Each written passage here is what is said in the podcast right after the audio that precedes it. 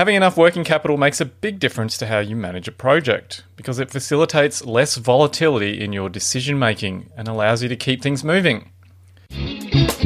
You are listening to the Property Developer Podcast, your home for tips, ideas, and inspiration to help take your developing to the next level. Now, here's your host, Justin Getty. Hello, and welcome to episode 85 of the show. Thanks for joining me. How are you doing? Well, I trust. I'm doing great. Been busy wrapping up my latest project. We've basically finished with all the settlements in the complex. I've only got one remaining unit left unsold, which is currently on the market, and I'm looking to get that sold in the next month or so as our campaign unfolds.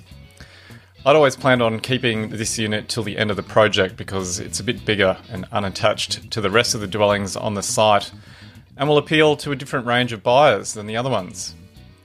Anyway, I'm going to talk more about the lessons from this project in a moment. On my other project, I'm expecting the building permit to be issued any day now and then have the builder on site within the next few weeks. Can't wait to get that project underway.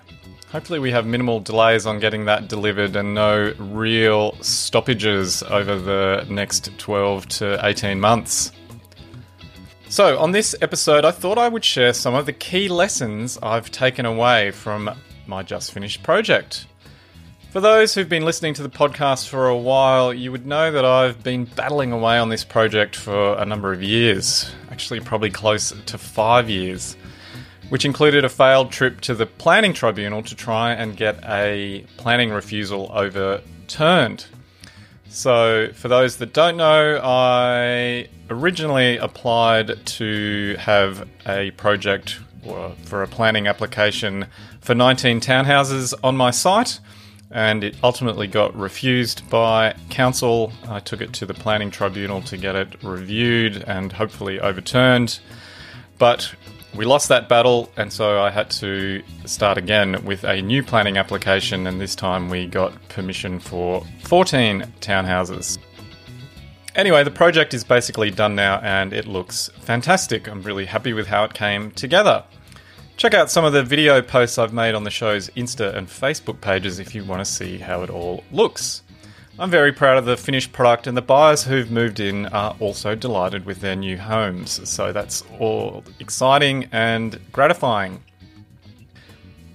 Now, just before I get into the detail about what I learned, remember I've got the property developer training up and running for people who are interested in learning how to develop property. We've still got lots and lots of people who are signing up for that, so it's fantastic, and I'm really humbled by your support. So, thank you to everyone who has signed up so far. In the training, I take you step by step through the development cycle and show you how to run a great feasibility, find a terrific site, deliver a successful project. I share with you lots of checklists. So there's heaps and heaps of content in there.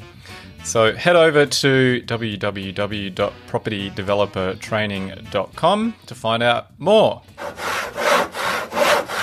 So, what are the lessons I've learned from this project? Well, let's go through some of them. These are in no particular order, just reflections from me looking back over the past few years.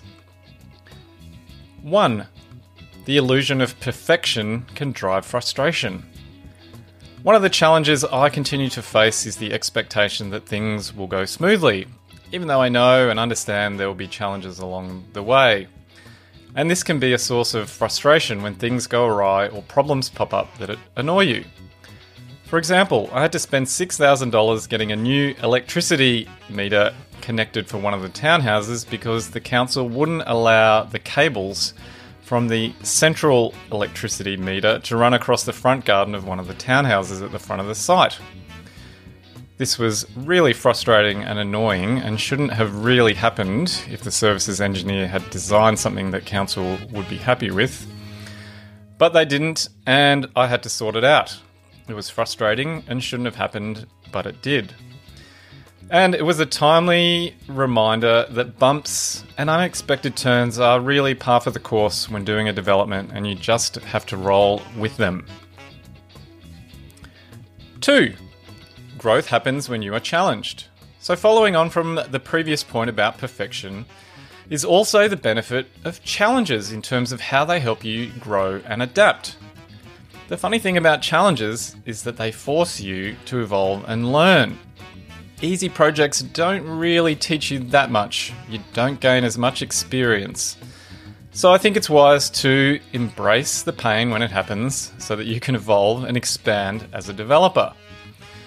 It's when things don't go to plan that you can understand where things can go wrong and what you can do in the future to try and make sure it doesn't happen again. The lesson on this point is that without the pain, can you really enjoy the pleasure? Three, nobody cares more about the project than you.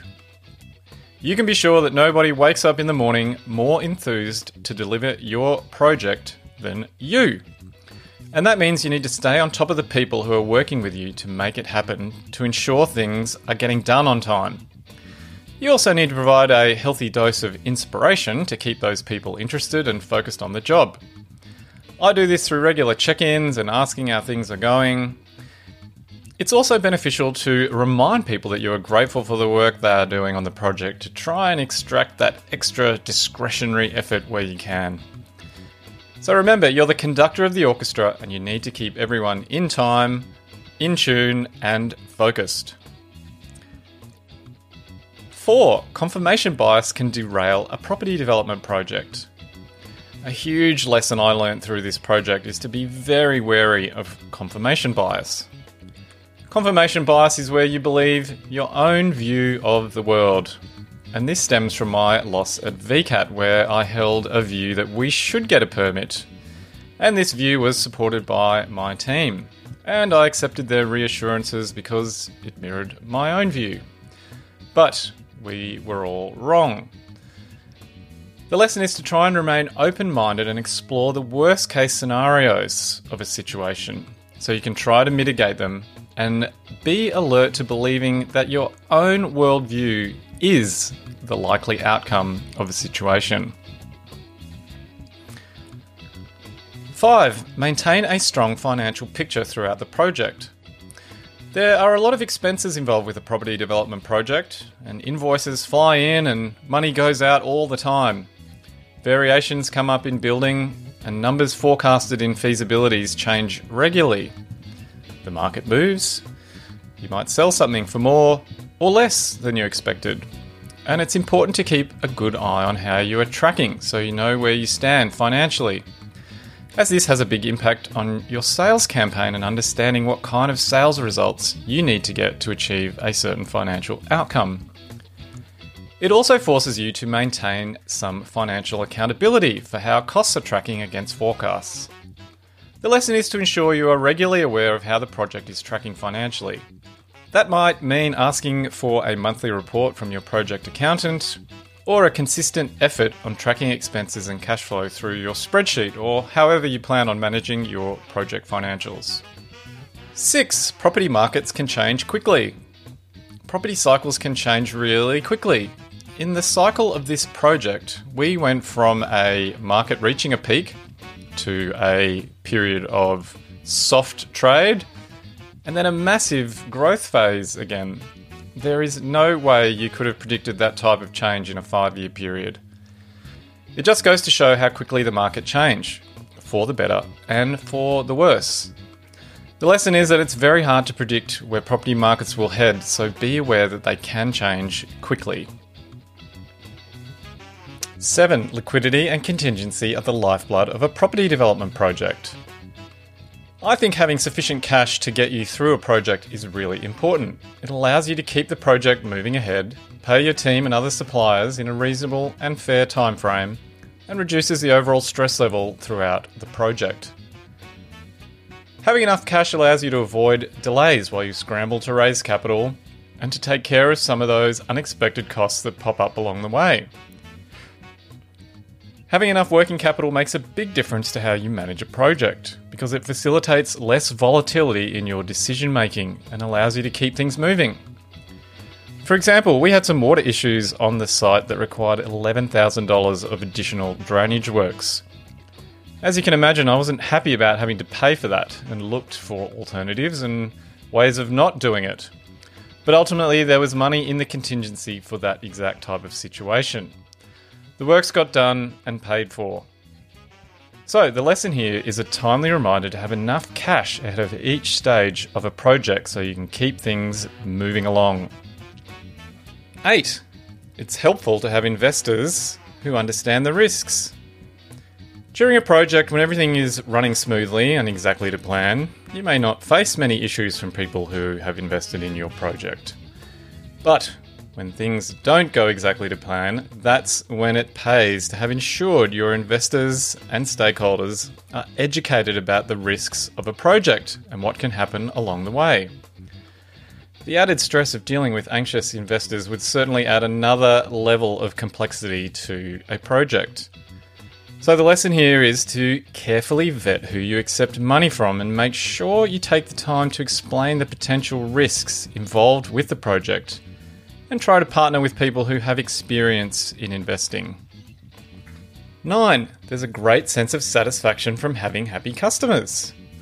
One of the great benefits of doing property development is the sense of satisfaction and gratification when you hand over the keys to a buyer who is really excited about moving in and loves their new home. Handing over the keys to someone to live in a property you envisaged from scratch and saw through to the end is very gratifying and makes it all worthwhile.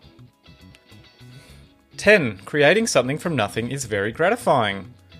Following on from the sense of satisfaction from handing over the keys to a new resident, there is also a deep sense of gratification from seeing a project through. From the simple idea of doing a development project, through finding a site, acquiring it, getting a permit, building, and finally handing over the finished properties. Anyone who's ever been through that journey will understand the sense of achievement when it's all over. And it's a result that is physical and will be around for decades to come, so you can always drive past and say, I did that. 11. Keep pushing and eventually the wall will fall over. One thing about developing is that it's never all green lights, as I touched on earlier. You'll be faced with roadblocks and hurdles along the way, but if you keep pushing and pushing, never giving up, then eventually all that pushing will lead to the wall falling over. I faced so many problems, challenges, and issues along the way. Some were big, some were small. But at each point, you just need to identify what the real issue is and sort it out. But more importantly, you need tenacity and perseverance. That applies more broadly in life, so figure out what your vision is and keep striving towards it. 12. It takes a team to deliver a property development project. There is a big team of people required to deliver a project. It's actually astonishing when you sit down and think of all the people affected by your project. And you need the help of people at each stage along the way. Now, some team members will disappoint you, others will exceed your expectations. But make sure you stay on top of the quality of work they are producing on your behalf by always checking it. And continue to look at who stays on for the next project, or if you need somebody new to help you. Don't forget, it's also nice to thank people for their efforts when their part is done or the project wraps up. Who doesn't like a note of thanks? And finally, my last point 13. Capture your project lessons while they are fresh. The end of a project is a good time to sit down and reflect on what went well and what could be done differently next time while things are fresh in your mind. Some will be big things, others small, but capturing the lessons learned will help you evolve, become more efficient, and deliver better projects year after year. Okay, that's a couple of the lessons I wanted to share with you. I hope they provide you with some insight into what I discovered along my way to delivering my 14 townhouse project. Remember, you can catch me on Insta and Facebook for my latest project updates. And if you want to know how ready you might be to become a developer, take my property developer quiz at www.propertydevelopertraining.com forward slash quiz. If you are interested in learning how to develop property, then head over to propertydevelopertraining.com and have a look at what's available. It'd be great to see you on the inside of the training. And until next time, May all your challenges be on the way, not in the way. You've been listening to the Property Developer Podcast. Tune in next time for more tips, ideas, and inspiration to take your developing to the next level. For more developing love, make sure to visit propertydeveloperpodcast.com.